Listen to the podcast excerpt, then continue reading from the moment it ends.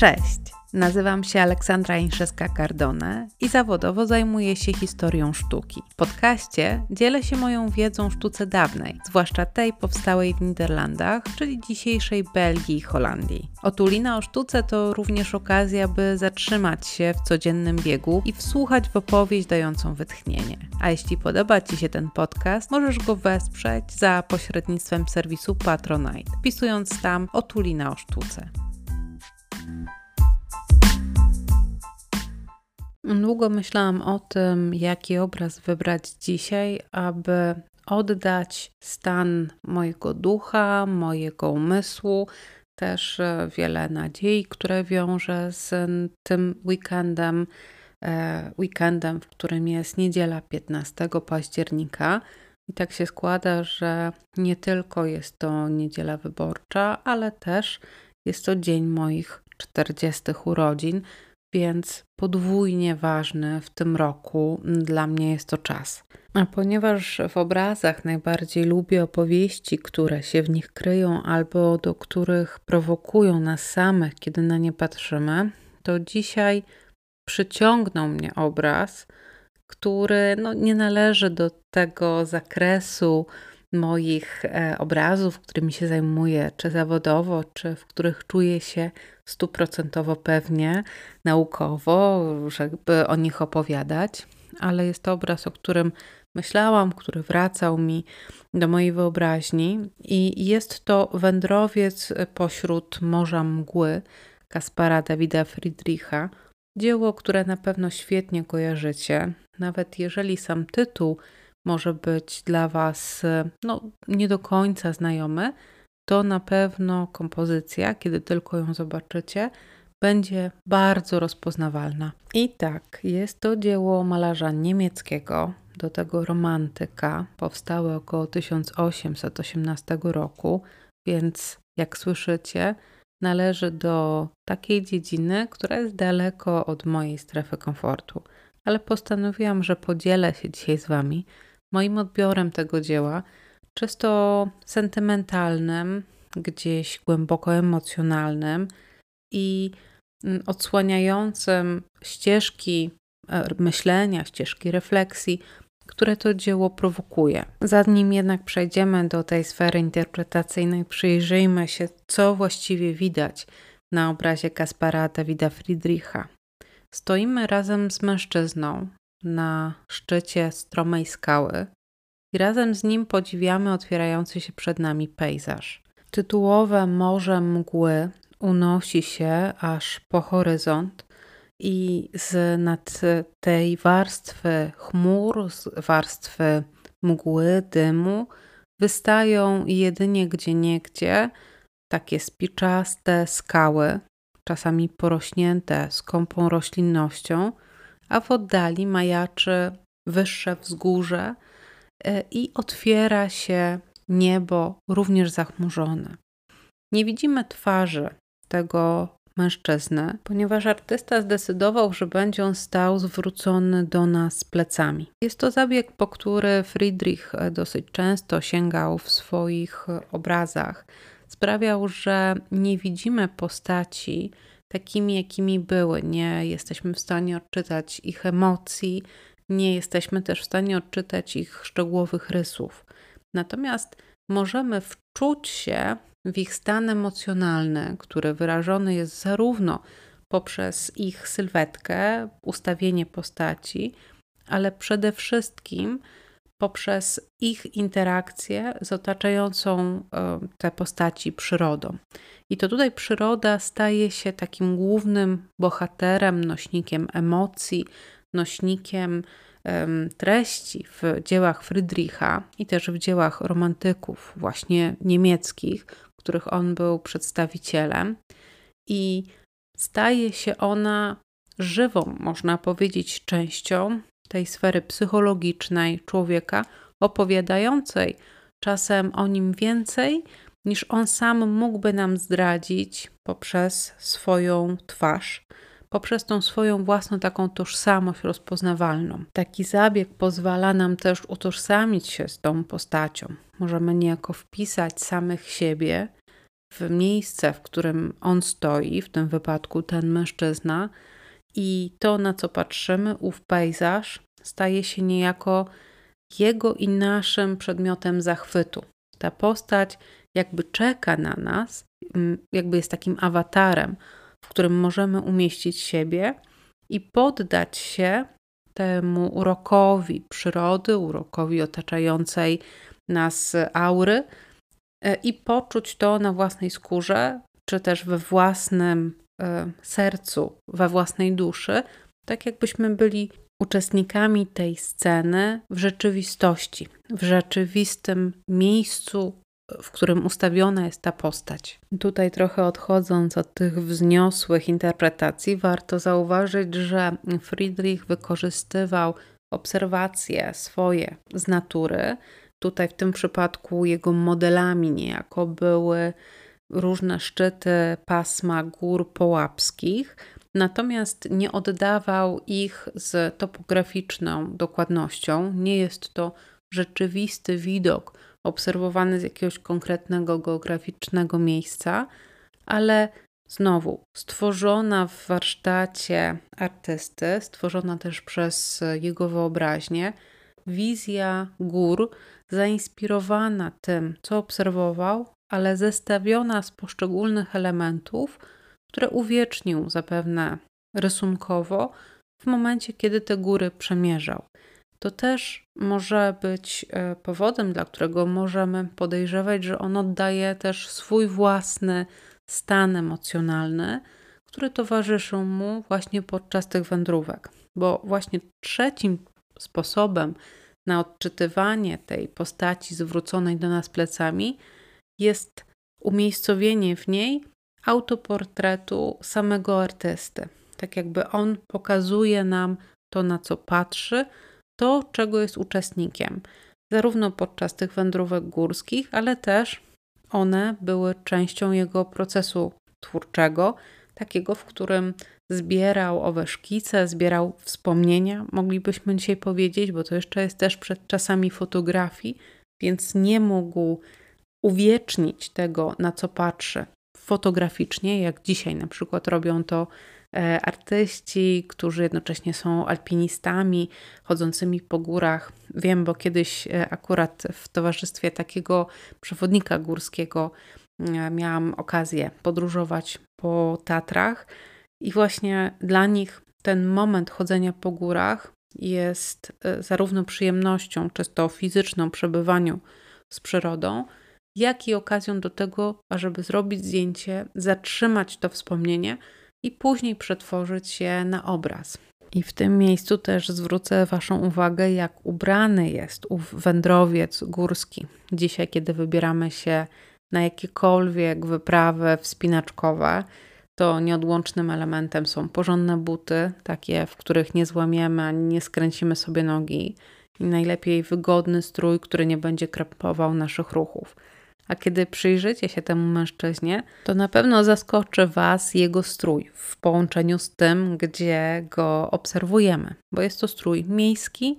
Jeszcze do tego ma taką laseczkę, być może jest to laska, która pomagała mu przy wspinaczce, ale na pewno też świetnie sprawdziłaby się podczas spaceru w jakimś mieście. A wracając do nastroju, który jest tutaj wytworzony przez artystę, Chciałabym przeczytać Wam kawałek z opracowania dotyczącego twórczości teoretycznej Karla Gustawa Karusa, który był nie tylko uczonym, wybitnym uczonym, współczesnym Friedrichowi, ale był też jego bliskim przyjacielem, nieomal uczniem, ponieważ także działał jako malarz. I dla Karusa natura była organiczną, duchową, podlegającą stałemu procesowi przemiany jednością, w której objawia się Bóg. Dzieło sztuki pejzażowej powstaje z tej jedności i samo dzięki twórczej sile ducha ludzkiego stanowi jedność, jest mikrokosmosem, a nie tylko fragmentarycznym odzwierciedleniem. Zadaniem sztuki pejzażowej jest przedstawienie pewnego nastroju uczuć, stanu duszy, poprzez odtworzenie odpowiadającego mu stanu natury. Elementy pejzażu oddziałują bowiem na psychikę, zgodnie z istotą dziejącego się w nich życia i dokonujących się przemian. Natura jako taka jest piękna, a zatem pejzaż o tyle jest piękny, o ile wyraża stan uczuć poprzez ukazanie jakiegoś momentu życia natury. Piękno natury jest boskie, piękno sztuki bardziej ludzkie. Sztuka jest więc jakby przetłumaczeniem tamtego piękna boskiego na język ludzki. Dlatego dzięki sztuce stajemy się bardziej zdolni do odczuwania natury. Taka jest postawa Karusa względem malarstwa pejzażowego. Fragment ten przeczytałam Wam z antologii Teoretycy, artyści i krytycy o sztuce 1700-1870, a ten fragment opracowała Maryla Poprzęcka. Myślę, że ta moc natury, o której pisał Karus, jak najbardziej znajduje odzwierciedlenie w obrazie Friedricha, na który teraz razem patrzymy, i też owa moc sztuki w tłumaczeniu tego, co boskie, na to, co ludzkie i co dzięki temu bardziej przyswajalne, również tutaj jest czytelna. Ta wzniosłość, nieomal mistyczność, myślę, że jest wyczuwalna dla każdego, niezależnie od tego, jakiej rodzaju duchowości w życiu szuka. I myślę, że to też dowód na to, że wielka sztuka potrafi łączyć ponad podziałami, potrafi pokazać coś, co jest wspólnym doświadczeniem każdego człowieka, niezależnie od tego, jakie poglądy ma, jaką postawę życiową i też jaką wyznacza sobie miarę sukcesu w życiu. Bo to przecież są wszystko te elementy, które sprawiają, że się różnimy, że się polaryzujemy, że od siebie odchodzimy i warczymy czasem na siebie nawzajem. Ale ten obraz też nie jest niewinny, ponieważ on też może być wykorzystany na różne sposoby. Sam Friedrich, a przypominam Wam, to są czasy tuż po wojnach napoleońskich, moment, w którym budzi się świadomość narodowa poszczególnych narodów, które później będą dążyły do stworzenia państw, państw, które będą następnie walczyły o swoje granice, walczyły o swoją tożsamość i starały się odróżniać od sąsiadów, którzy są po drugiej stronie granicy. Brzmi to bardzo znajomo i też oczywiście miało to swoje bardzo krwawe konsekwencje w historii chociażby XX wieku. Ale sam Friedrich był też zwolennikiem właśnie takiego ducha niemieckości, takiej e, narodowej tożsamości. Też się za tym opowiadał, tak jak ówcześni właśnie romantycy. I ci, którzy chcą interpretować dzieło właśnie w kontekście czasu, w którym powstało, upatrują w stroju owego mężczyzny, który dla mnie, kiedy patrzę na niego, jest trudny do określenia jednoznacznie, ale upatrują w nim takiego kostiumu bardziej niż stroju współczesnego, który miał odwoływać się do wielkości narodu niemieckiego w XVI-XVII wieku i taki strój miał być świadomie noszony właśnie w czasach tej pierwszej ćwierci XIX wieku przez członków takiego ruchu odnowy wielkości Niemców, e, przypominającego o tym, kiedy ta ich e, siła jako narodu, też jako rewolucyjnego narodu, jeżeli weźmiemy pod uwagę reformy i odchodzenie od religii katolickiej, wystąpienie Lutra i później to, jakie to miało konsekwencje dla tworzenia się tożsamości zbiorowej. I tutaj ta postać ubrana właśnie w taki strój miałaby być politycznie zaangażowana, miałaby być znakiem danym przez e, Friedricha, że właśnie odwołuje się do tego ruchu, do tej postawy. I chociaż oczywiście jak najbardziej brzmi to racjonalnie i badacze, ci, którzy tak uważają, mają wiele argumentów na poparcie swojej tezy, to nie wiem jak wy, ale coś burzy się we mnie przeciwko takiemu jednoznacznemu odczytaniu sceny, która na pierwszy rzut oka obiecuje dużo więcej niż tylko czystą ideowość czy jakąś narrację. Ona otwiera horyzonty, otwiera perspektywy, otwiera się na to, co dzieje się we wnętrzu postaci pokazanej na obrazie, ale i nas samych. I niezależnie od tego, że w tą postać można wpisać też wiele takiego bólu istnienia, takiego zwątpienia, refleksji, która nie do końca jest przyjemna, ale wszystko to dla mnie wiąże się z definicją wolności, takiej wewnętrznej wolności. Wolności do myślenia, wolności do bycia sobą, wolności do bycia smutnym, wolności do tego, żeby chodzić po tych górach, mieć czas, żeby się zatrzymać, żeby spojrzeć w dal i w zasadzie kontemplować to, co dzieje się wokół, ale też to, co przychodzi na myśl w kontakcie z naturą. I to wszystko jest możliwe tylko jeśli jest się panem własnych kroków, własnego czasu, własnych myśli, a w świecie zarządzanym przez monarchię, przez totalitaryzmy, ta wolność całkowicie znika. Znika też możliwość korzystania z przyrody, z kontaktu z nią w taki sposób, jak pokazuje to Friedrich, ponieważ myśli zaczynają być nadzorowane, a drobne akty kontroli życia codziennego wpływają też na sposób myślenia, sprawiają, że pojawia się autocenzura i te spacery na wyżyny skał w odosobnieniu, w kontakcie z obezwładniającą naturą nie są już taką przyjemnością i nie przynoszą tyle kontaktu z samym sobą, ponieważ jakaś część tej wolności odpowiadającej za ten kontakt zostaje nam odebrana, zostaje nam odcięta. A ja właśnie myśląc o dniu moich 40 urodzin, życzę sobie, ażebym miała jak najwięcej tej wolności i żeby ten dzień był dla mnie przełomowy, może i dla Was również,